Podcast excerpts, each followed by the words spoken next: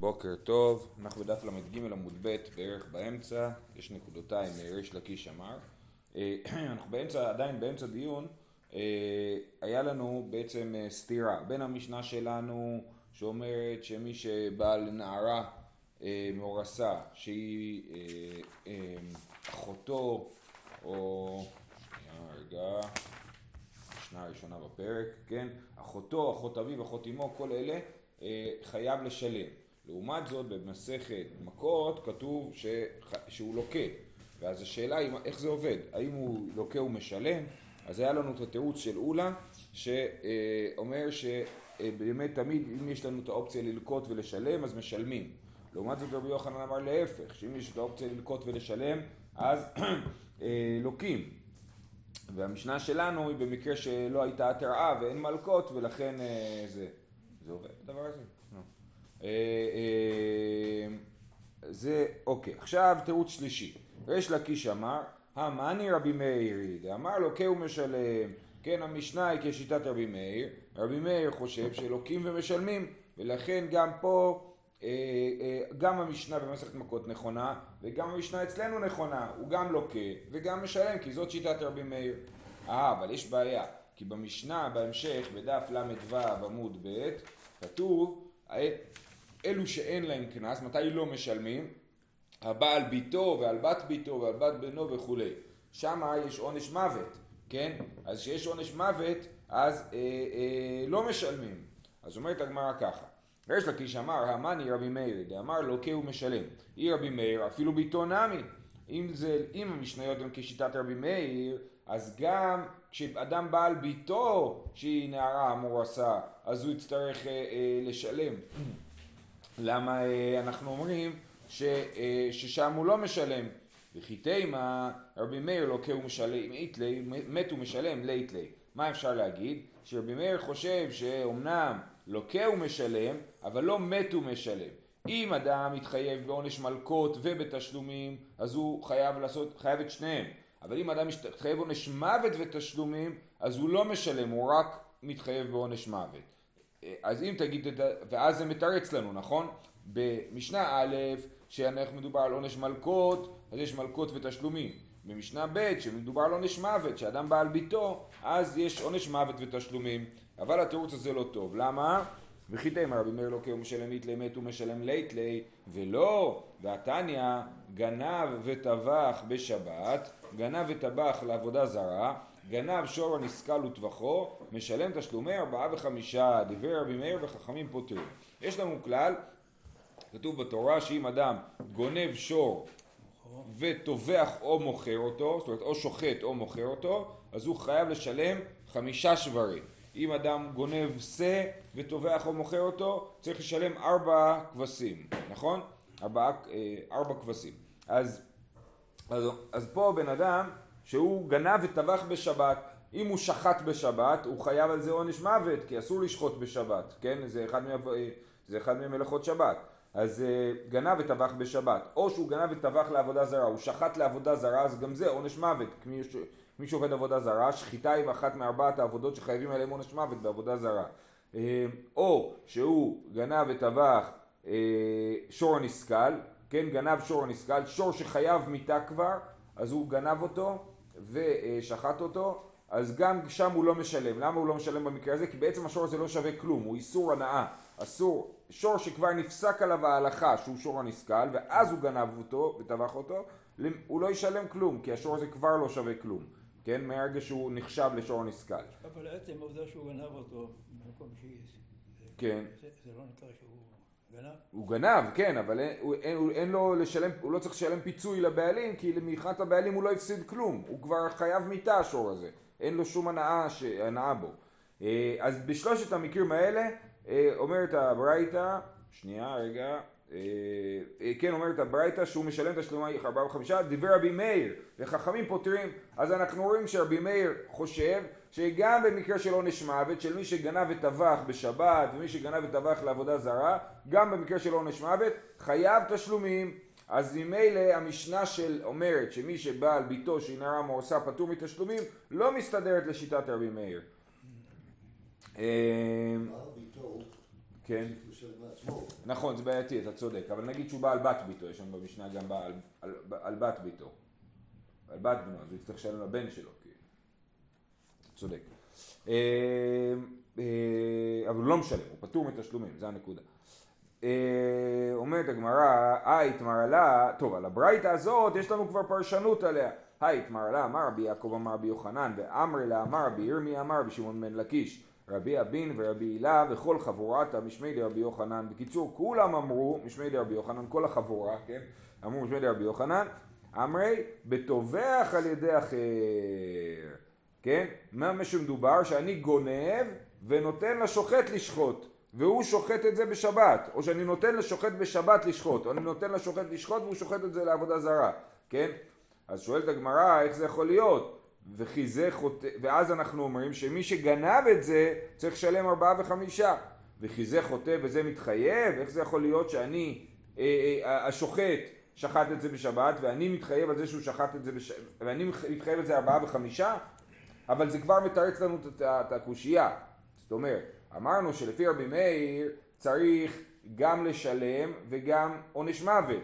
אבל זה לא נכון, כי מה מדובר פה? מדובר פה שאני נתתי למישהו אחר לשחוט, אז לי אין עונש מוות. אני רק צריך לשלם ארבעה וחמישה, רק יש פה שאלה אחרת, למה, אה, אה, למה אה, בכלל אני צריך לשלם ארבעה וחמישה על שחיטה של מישהו אחר?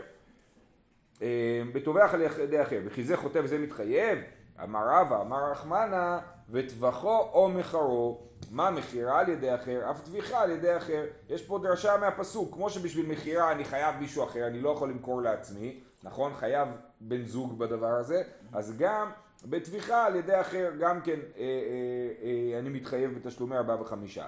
דבר רבי ישמעאל תנא או לרבות את השליח, דבי חזקיה תנא תחת לרבות את השליח. אז יש פה דרשות, כתוב טבחו או מחרו, אז לומדים מהמילה או שהוא גם השליח אה, גם אם אני עושה את זה באמצעות שליח אני חייב, או מהמילה תחת, כתוב אה, אה, תחת השור, ישלם תחת השור, אז מהמילה תחת לומדים גם לרבות את השליח. בכל אופן אז אנחנו רואים שאם השליח עושה אני מתחייב, וזה מתרץ לנו את הבעיה שלפי רבי מאיר, חשבנו שלפי רבי מאיר אם יש עונש מוות עדיין יש תשלומים, והנה דחינו את זה כי מדובר ששחט את זה על ידי אחר, בשבת או לעבודה זרה.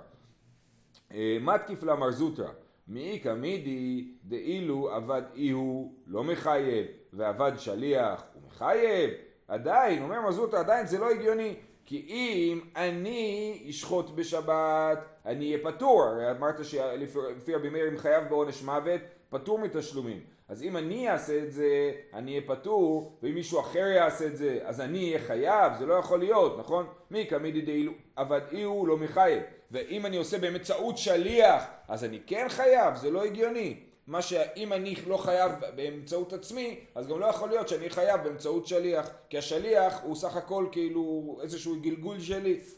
תשובה, אי הוא לאו משום דלא מחייב, אלא משום דקמלי בדרבא מיניה. כל הזמן אני אומר לכם קימלי בדרבא מיניה, אתם אומרים לי מאיפה המצאת את הביטוי הזה? הנה פה זה מופיע בגמרא, כן? אז אה, אז אומר, לא, זה לא שאתה לא חייב. אם אתה שחטת בשבת, אתה חייב לשלם. אלא מה? קם לי בדרבא מיניה, אתה אה, אה, אה, נענש בעונש היותר חמור של עונש מוות, כן? ולכן, אם השליח עושה את זה, אז הוא נענש בעונש החמור, ואתה משלם. זה לא שאתה לא חייב, אלא שאתה חייב, אבל אתה לא משלם את זה. אומר... למה אי אפשר להקשות לרבי מאיר בכלל, שלוקה ומשלם, יש כמלי כן, אבל זהו, רבי מאיר סובר שלוקה ומשלם, לא סובר כאילו בדירה במיניה. השאלה היא, כשאנחנו דנים בה עכשיו, האם בעונש מוות רבי מאיר אומר עונש מוות ומשלם, מת ומשלם. אמ, מדין של כמלי? אמ, כן, כן. אה, יפה. מה הייתה מה, אי בטובח על ידי אחר, מה הייתה מה יודע רבנן דפטר היא. זאת אומרת, טוב יופי, הסברת לי את הברייתא שהוא גנב וטבח בשבת, הכוונה היא שהוא גנב ומישהו אחר שחט בשבת. ושם ראינו מחלוקת, רבי מאיר אומר שחייב בתשלומים וחכמים פותרים. אז הבנו את שיטת רבי מאיר, למה חייב בתשלומים? כי הוא לא חייב בעונש. אה, אם הוא לא חייב בעונש, למה חכמים אומרים שהוא פטור מתשלומים? כן? או, בשביל זה זה מסובך. תשובה, מן חכמים, רבי שמעוני, דאמר שחיטה שאינה ראויה, לא שמה שחיטה. מה שכתוב שמי ששוחט מי ששוחט, שגונב שור ושוחט אותו חייב לשלם חמישה, חמישה שברים, זה רק אם הוא שחט שחיטה ראויה, אבל אם הוא שחט, שחיטה לא ראויה, שחיטה לא טובה, אז הוא לא צריך לשלם חמישה שברים. אז מה, אז מה זה שחיטה לא ראויה? אם אני שוחט לעבודה זרה, אי אפשר לאכול את זה יותר, זה נאסר בהנאה. אם אני שוחט שור נסכל, אני לא יכול לאכול את זה, כי השור הנסכל אסור בהנאה. אז לכן זו שחיטה שאינה ראויה, ואני פטור, פטור מתשלומים לפי חכמים. אז חכמים פה זה שיטת רבי שמעון שאומר, שחיטה שאינה ראויה לא שמה שחיטה. אומרת הגמרא, התנח עבודת כוכבים ושור נסכל. אלא שחיטת שבת, שחיטה ראויה היא. אה, אבל מה תענה לגבי שבת? שכתוב במשנה במפורש, משכת חולין, השוחט בשבת וביום הכיפורים, אף על פי שמתחייב בנפשו שחיטתו כשרה, אז כתוב שהשחיטה כשרה בשבת, אז זאת כן שחיטה ראויה, אז אתה לא יכול להסביר לי באמצעות הרעיון הזה אה, אה, של רבי שמעון, ששחיטה שאינה ראויה לא שווה שחיטה, את, את הברייתא שאומרת שמי ששחט בשבת הוא פטור תשובה, סבר לה כרבי יוחנן הסנדלר. התנא קמא שלנו, החכמים שלנו הם חושבים כמו רבי שמעון וגם כמו רבי יוחנן הסנדלר. שמה רבי יוחנן הסנדלר חושב? הוא חושב שמי ששוחט בשבת, השחיטה אסורה, בניגוד למשנה במסכת חולין, כן, רבי יוחנן הסנדלר הוא תנא, הוא חושב אחרת, דתניא. המבשל בשבת, פה הברייתא לגבי מבשל, אבל לכאורה זה יהיה אותו דבר לגבי שוחט. המבשל בשבת בשוגג יאכל, במזיד לא יאכל. כן, בשוגג יאכל אפילו בשבת עצמה. אם אני יושב בשבת בשוגג, לא ידעתי ששבת היום, מותר לי לאכול את זה. במזיד, לא אסור לי לאכול את זה בשבת, אבל מותר לי לאכול את זה במוצאי שבת. דברי רבי מאיר. רבי יהודה אומר בשוגג, אומר רבי יהודה בשבת בכלל אסור לאכול את זה, אף פעם. בשוגג יאכל למוצאי שבת, במזיד לא יאכל עולמית. רבי יוחנן הסנדלר אומר, בשוגג יאכל למוצאי שבת לאחרים ולא לא, במזיד לא יאכל עולמית, לא לא ולא לאחרים. אז אנחנו רואים שלפי רבי יוחנן הסנדלר, אם הוא עשה את זה במזיד זה נאסר לחלוטין, ואם הוא עשה את זה בשורג אז עדיין לא, לשוחט זה אסור. אז זו שחיטה שאינה ראויה. אז, אז לכן, כיוון שזו שחיטה שאינה ראויה, אז זה לא נחשב כאילו טבחתי את השור, ולכן אה, אני לא חייב לשלם חמישה, תשלו, חמישה שברים. מה, אוקיי? עכשיו אנחנו נכנסים לעניין הזה של שיטת רבי יוחנן הסנדלר, שאומר שמי שעושה מלאכה בשבת המלאכה נאסרת לחלוטין. מה איתם? אז זאת דרך אגב שאלה מאוד מאוד אה, רלוונטית היום, בעיקר נגיד אנשים בצבא ומגיע החבר החילוני ומביא אוכל, אה, או ההורים שלו הגיעו בשבת להביא איתם אה, ומביאים איתם אוכל וכדומה. כן, במילואים, נכון. מה איתם עדי רבי יוחנן הסנדלר, כדדרי שרבי חייא פיתחא דבי נשיאה. אנחנו לא פוסקים כרבי יוחנן הסנדלר, כן? אבל אנחנו דנים בשיטתו. מה, מה, מה, מה שיטתו? הוא כתוב ושמרתם את השבת כי קודש היא לכם. מה הקודש אסור באכילה? אף מעשה שבת אסורים באכילה, כן? למה אה, אה, זה אסור? כי אנחנו משווים את מעשה שבת לקודש. כמו שקודש הוא אסור, ככה גם מעשה שבת אסורים. אם הקודש אסור בהנאה אף מעשה שבת אסור בהנאה, אז לאור זה נגיד שזה אפילו יש בזה איסור הנאה כמו קודש. תלמוד לומר, כתוב שקודש היא לכם. לכם שלכם יהיה. אז, אז קודש היא, אבל היא לכם, ולכן זה לא אסור בהנאה, אלא רק באכילה. יכול אפילו בשוגג, תלמוד לומר, מחללי אמות יומת. אה, אם ככה, אז גם בשוגג נגיד שאסור לגמרי. אומרת הגמרא, מחללי אמות יומת, במזיד אמרתי לך ולא בשוגג. כל מה שדמרנו שקודש היא, קודש היא דווקא במזיד. זה אותו פסוק, כן? ושמרתם את השבת כי קודש היא לכם, מחללי אמות יומת כי כל העושה במלאכה, ונכרתה הנפש ההיא מקרב המאה. אז מחללי אמות יומת זה דווקא במזיד, ובמזיד אה, אה, אנחנו אומרים שהמעשה שבת הוא קודש, אבל אם זה לא במזיד, אם זה שוגג, אז אמרנו שזה מותר לאחרים במוצאי שבת לפי שיטת רבי יוחנן הסנדלר. אז זאת שיטת רבי יוחנן הסנדלר. פליגי בר ואחא ורבינה. אחד אמר מעשה שבת דאורייתא ואחד אמר דרבנן. יש לנו כלל, מחלוקת, כל מחלוקות רב אחא ורבינה, הלכה לכולה, בסדר? אה, אז רב אחא ורבינה, אחד אמר שמעשה שבת הוא דאורייתא. והשני אמר שהוא דה רבנן. זאת אומרת, עצם הדין הזה שמעשה שבת אסור, מה זה? זה דין דאורייתא או זה דין שחכמים עשו קנס של להגיד לך שמעשה שבת אסור בשביל שלא תבוא לעשות דברים בשבת, כן? אז אחד אמר דאורייתא ואחד אמר דרבנן. מה אמר דאורייתא? כדי אמרן. המקור מהתורה כבר מצאנו אותו, נכון? אז מי שאמר שזה מהתורה, אז הוא באמת, אה, אה, אנחנו מבינים איך הוא לומד. מאן דאמר דרבנן, אמר קרא קודש היא היא קודש ואין מעשה הקודש. הוא דורש הפוך מאותו פסוק, כן? כתוב כי קודש היא לכם, מה זה קודש היא? היא קודש ואין מעשה הקודש. השבת היא קודש, אבל מה שעושים בשבת הוא לא קודש, ומדאורייתא זה לא קודש, זה מותר, מותר באכילה, מותר בהנאה, ורק מדי רבנן הם עשו את זה, כמו שאמרתי, הם עשו קנס, שיהיה לך אסור ליהנות מזה בשבת, ולאכול את זה בשבת, שלא תבוא לעשות את זה בשבת. ולמאן דאמר דה רבנן, אה יופי. אז כל, עד עכשיו הבנו מצוין. אמרנו שאני חוזר לנושא שלנו. מי שגנב שור ושחט אותו בשבת, אז הוא אפילו שלחת אותו על ידי שליח, הוא פטור מתשלומים לשיטת חכמים בגלל שזאת נחשבת שחיטה שאינה ראויה וזה כשיטת רבי יוחנן הסנדלר שאומר שהמעשה שבת אסור באכילה. אה, אבל לשיטת רבינה, או סליחה, לשיטת מי שאומר שזה דה רבנן, אז בעצם מדאורייתא זאת שחיטה טובה. אם מדאורייתא זאת שחיטה טובה, אז אנחנו צריכים לחזור לדין הבסיסי, שמי ששחט בשבת יצטרך לשלם חמישה תשלומים, כי מדאורייתא זה אוכל. נכון? רק חכמים החמירו לך לא לאכול את זה, אבל זה לא פוטר אותך מקנס, כן? אז למאן דאמר דרבנן, מי תאמיו דרבנן דפטרי, כי כפטרי רבנן אשערה. טוב, כן? זאת אומרת, מה שהמחלוקת שמופיעה בברייתא לגבי גנב וטבח בשבת, גנב וטבח לעבודה זרה, גנב שור הנסכל וטבחו, משלם תשלומי ארבעה וחמישה דברי רבי מאיר וחכמים פותרים, מה שכתוב חכמים פותרים זה לא לגבי מי שגנב וטבח בשבת, אלא לגבי השתי המקרים האחרים, השני המקרים האחרים, גנב וטבח לעבודה זרה, או גנב שור נסכל וטבחו, ושם החכמים פותרים מתשלומים. למה? אומרת הגמרא טובח לעבודת כוכבים, ואני מזכיר לכם שהכל אנחנו מדברים בזה שהוא טובח באמצעות שליח, כן? לא הוא בעצמו טובח, כי אם הוא בעצמו טובח הוא חייב מיתה, אם הוא חייב מיתה הוא פטור בתשלומים לכולי עלמא. טובח לעבודת כוכבים, כיוון דשחת בי פורתא איצר לי. אה, איצר לאידך, סליחה, סליחה. אה, טובח לעבודת כוכבים, כיוון דשחת בי פורתא איצר לי. אידך כי כתבך, לאו דמרי כתבך. אה, אומרת הגמרא, גם זה לא מובן לנו. למה מי ששוחט לעבודה זרה חייב בתשלומים? כי מה קורה? אני מתחיל לשחוט, כידוע צריך לשחוט שני סימנים, קנה וושת, כן? אני מתחיל לשחוט, נגיד ששחטתי כבר את הוושת, כבר בהמה הזאת נאסרת בהנאה, כי אני התחלתי לשחוט אותה לעבודה זרה, כן? ועכשיו כשאני ממשיך לשחוט את החלק השני, את הקנה, אז כבר מה שאני שוחט, אני כבר לא שייך לבעלים שלו, הוא כבר נאסר בהנאה. לכן אנחנו, איך, איך במקרה כזה אנחנו אומרים שהוא חייב בתשלומי אה, ארבעה וחמישה, כן? עוד פעם, כיוון דשחט בי פורתא איצר לי, כיוון שהוא שחט קצת זה כבר נאסר. אידך, את החלק השני, את הקנה, כי כתבך, לאו דמרי כתבך, כשהוא שוחט את זה זה כבר לא של האדון, אם זה לא של האדון, אז הוא לא יהיה חייב לשלם תשלומי חמישה.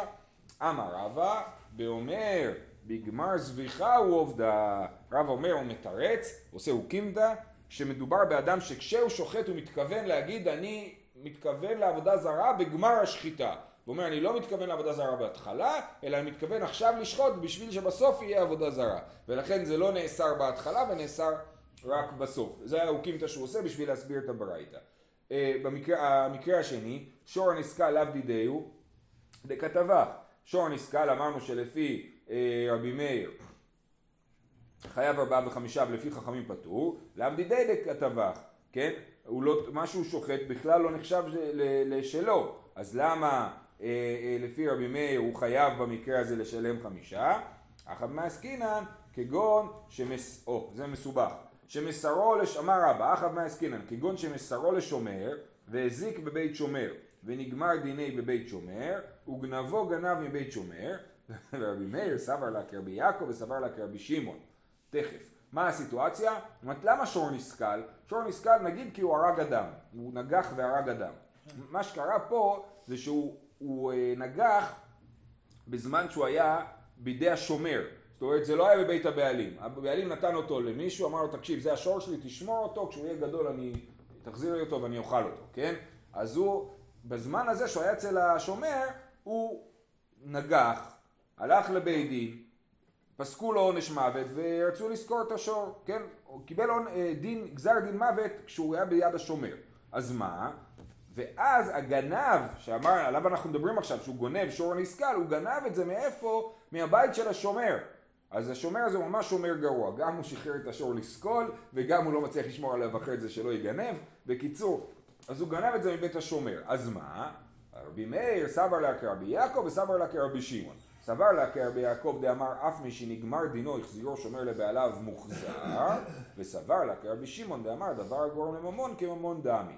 אז אומר רבי יעקב אומר אם אני אם באמת קרה לי דבר כזה שאני שמרתי על שור והוא הפך בידיים שלי להיות שור הנסכל ואז אני לכאורה נצטרך לשלם לבעלים שור חדש. אם, ואומר רבי יעקב לא תחזיר את השור ככה כמו שהוא.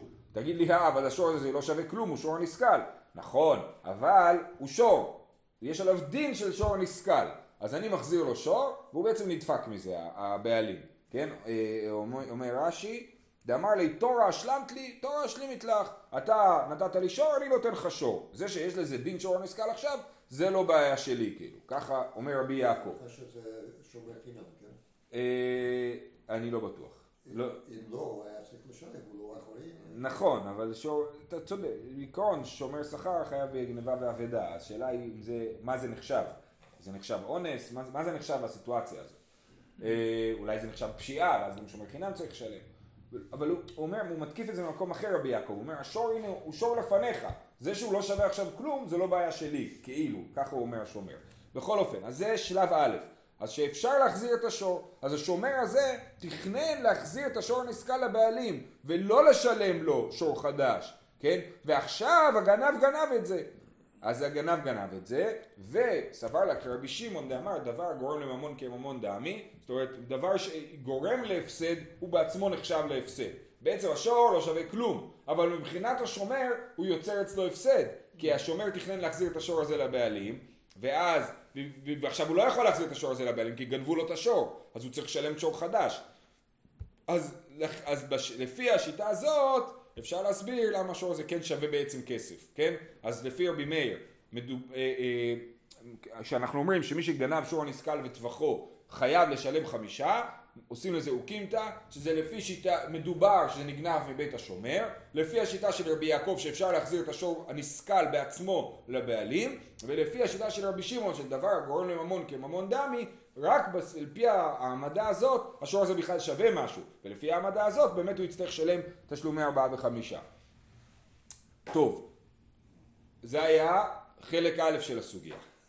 בסדר? הסברנו שלפי רבי מאיר באמת אומנם אה, אה, לוקים ומשלמים, אבל לא, אין עונש מוות בתשלומים. כן, מי שמתחייב עונש מוות לא חייב בתשלומים. עכשיו יש לנו חלק ב' של הסוגיה. רבא אמר, לעולם בטובח על ידי עצמו, ורבי מאיר לוקה ומשלם איתלי, מת ומשלם ליתלי. או, מה אומר רבא? אומר רבא, אה, מה פתאום?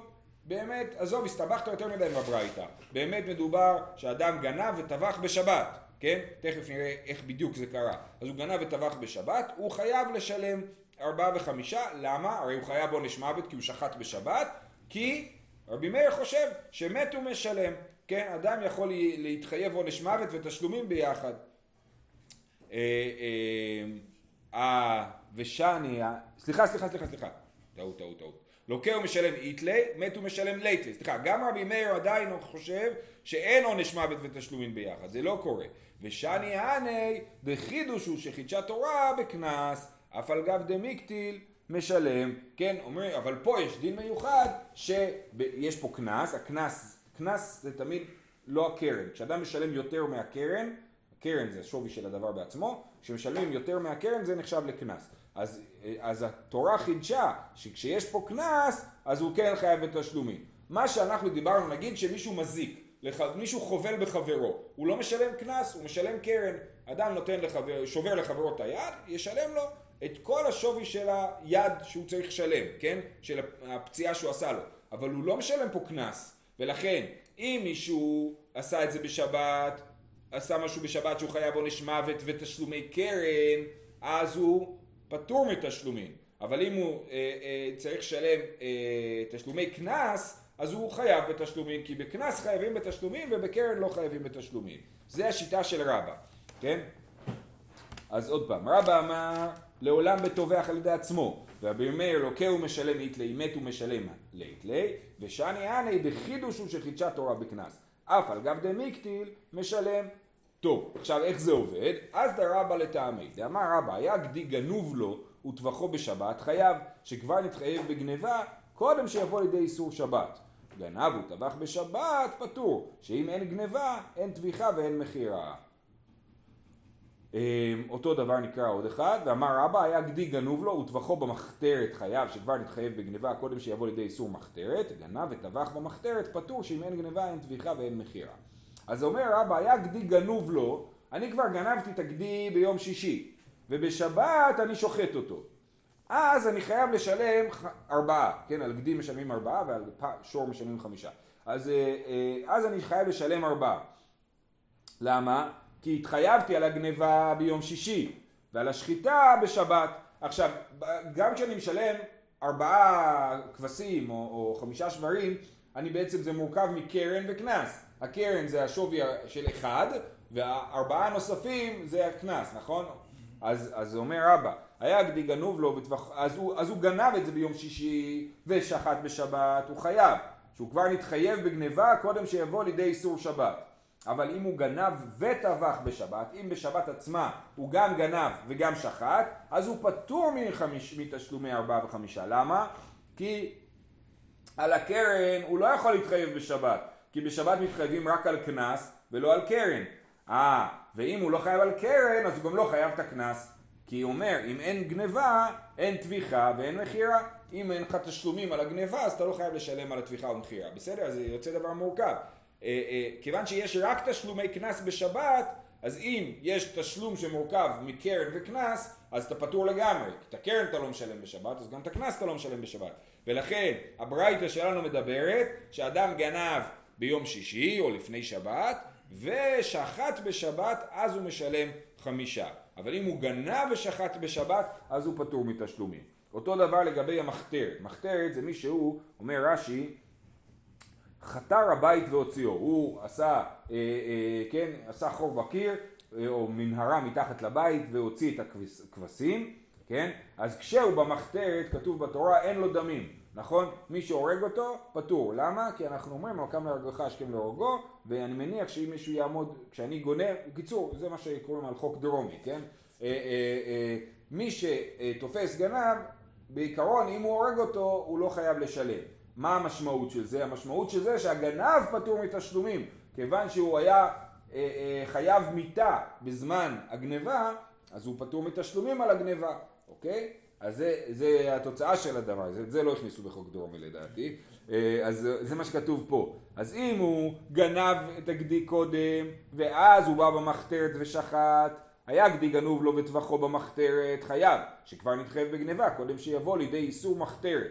גנב וטבח במחתרת פטור, את הכל הוא עשה במחתרת פטור, למה? שאם אין גניבה אין טביחה ואין מכירה, הוא לא משלם על הגניבה כי זה קרן, ולכן הוא גם לא משלם על הטביחה ומכירה שזה קנס. וצריכה, למה צריך להשמיע לי את שתי הדינים, גם את מחתרת וגם את שבת? דיש מעינן שבת משום דאיסורה איסור עולם, אבל מחתרת דאיסור שעה הוא אימה לא. הרי שבת זה איסור עולם, מה זאת אומרת? אם אני אבוא, יבואו עדים ויגידו הוא גנב וטבח בשבת אז הוא יהיה חייב מיתה על זה שהוא שחט בשבת, נכון? אבל אם יבואו עדים ויגידו הוא גנב וטבח במחתרת, זה לא מתיר לאף אחד להרוג אותו עכשיו, מותר להרוג אותו רק בזמן שהוא במחתרת ולא אחר כך. אז לכן זה חידוש שאנחנו צריכים להשמיע גם את המחתרת. אבל אה, צריך יש מן השבת משום דאיסורה איסור עולם, אבל מחתרת דאיסור שעה אימה לא, ויש מן המחתרת משום דמחתרתו זוהי התרעתו, אבל שבת באי התרעה אימה לא.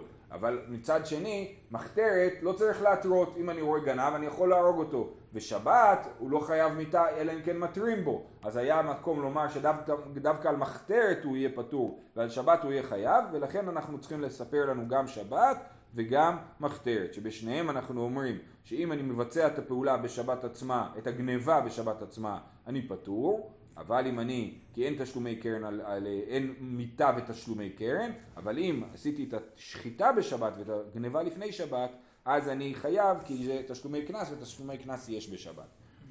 אה, אמר רב פאפא, הייתה פרה גנובה לו, וטבחה בשבת, חייב, שכבר נתחייב בגניבה קודם שיבוא לידי איסור שבת. זה בדיוק מה שאמר רבא מקודם, נכון? הייתה פרה גנובה לו מקודם, ואז הוא שחט אותו בשבת, חייב שכבר נתחייב בגניבה קודם שיבוא לידי איסור שבת. הייתה פרה שאולה לו וטבחה בשבת, פטור. אם אני הייתי שואל, כשאני שואל אני לא אמור לשחוט את הפרה ששאלתי, כן? אז הייתה פרה שאולה לו וטבחה בשבת פטור, אמר לרב אחא בר די רבא לרב אשי, רב פאפא, פרה אתה להשמועינן, מה החידוש של הרב פאפא? שהוא בא להשמיע לנו. פרה? אמרנו על זה על גדי. מה, למה שיהיה הבדל בין גדי לפרה? זה בדיוק אותו דבר. אמר לי רב פאפא, שאולה אתה להשמועינן. החידוש שהרב פאפא רצה להגיד לנו, זה העניין של שאולה. שהייתי חושב ש... סלקא דתא חמינא, הואיל ואמר רב פאפא משעת משיכה הוא דהתחייב לה במזונותיה, הכנה ממשעת שאלה התחייב באונסיה, כמשמע לן שלא. אנחנו נעצור פה ואני רק אסביר. אה, אה, הייתי יכול לחשוב שכיוון שהוא מתחייב בכל מה שקורה לפרה מהרגע שהוא שאל אותה, אז הייתי אומר, השאלה הייתה לפני שבת והשחיטה הייתה בשבת, אז זה בעצם, ברגע שאני מושך את הפרה בתור שואל, אני מתחייב בקרן, ועל השחיטה אני חייב, אה, אה, אה, למרות שעשיתי את זה בשבת, כן? אז זה החידוש של הרב פאפה להגיד שלא אומרים את זה, ואומרים שדו, שאם הוא, אה, אה, שהוא כאילו מתחייב בתשלומים אה, רק בזמן, בשבת עצמה. זאת אומרת, בניגוד למי שגנב לפני שבת ושחט בשבת, שהוא חייב בתשלומים אה, אה, חייב בתשלומים בגלל שהוא התחייב על הגניבה כבר לפני שבת ועל השחיטה בשבת וכשהוא שואל אז אמנם כשאני שואל פרה אני חייב להאכיל אותה ולדאוג לה אבל זה לא נחשב שאני כאילו התחייבתי בקרן של הפרה עד שלא נהרגה הפרה. אז אני מתחייב בקרן של הפרה ולכן אם שחטתי אותה בשבת אני לא מתחייב כי זה שבת ואני חייב איתה על השחיטה. אה, זהו עד פה. עצום